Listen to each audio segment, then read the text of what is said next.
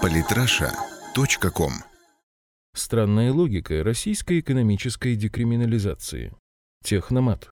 Уровень экономической преступности в РФ продолжает расти, и власти придумали оригинальный способ борьбы с нею. Думский комитет по гражданскому уголовному арбитражному и процессуальному законодательству советует Нижней палате российского парламента принять законопроект о декриминализации части преступлений в сфере экономики. Согласно пояснительной записке и позитивным отзывам, законопроект будет способствовать созданию делового климата в стране и сокращению рисков ведения предпринимательской деятельности. Звучит просто замечательно, правда? Вот только все ли так гладко на деле? Ключевыми предложениями нового законопроекта являются отказ от привлечения к уголовной ответственности лиц, которые компенсируют ущерб за совершенные ими экономическое преступление, поднятие финансового порога для привлечения лиц к уголовной ответственности, в частности по некоторым видам мошенничества. Значительным будет считаться ущерб от 10 тысяч рублей против 2,5 тысяч сегодня, крупным более 3 миллионов рублей против 250 тысяч,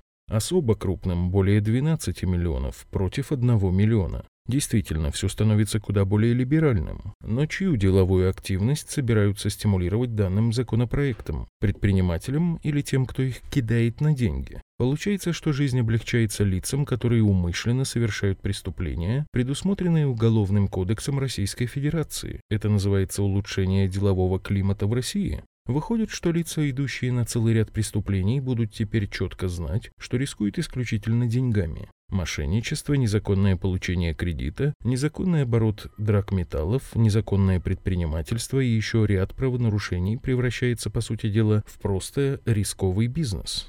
Одно дело, когда существует риск схлопотать срок, судимость, конфискацию. Другое, когда речь идет о банальной финансовой компенсации. Теперь недобросовестный человек, имеющий на руках сумму денег, которой он готов рискнуть, благополучно кидает людей, пока ему не встретится кто-то расторопный, способный растормошить правоохранительные органы. В этом случае аферист вздыхает, возмещает конкретному человеку ущерб, платит штраф и отправляется кидать людей дальше. Ну а если афера была организована на относительно небольшую по меркам крупного бизнесмена сумму, то и возмещать ущерб получается не обязательно. Перспективы возбуждения дела нет, а получить возмещение от профессионального мошенника после гражданского суда практически нереально.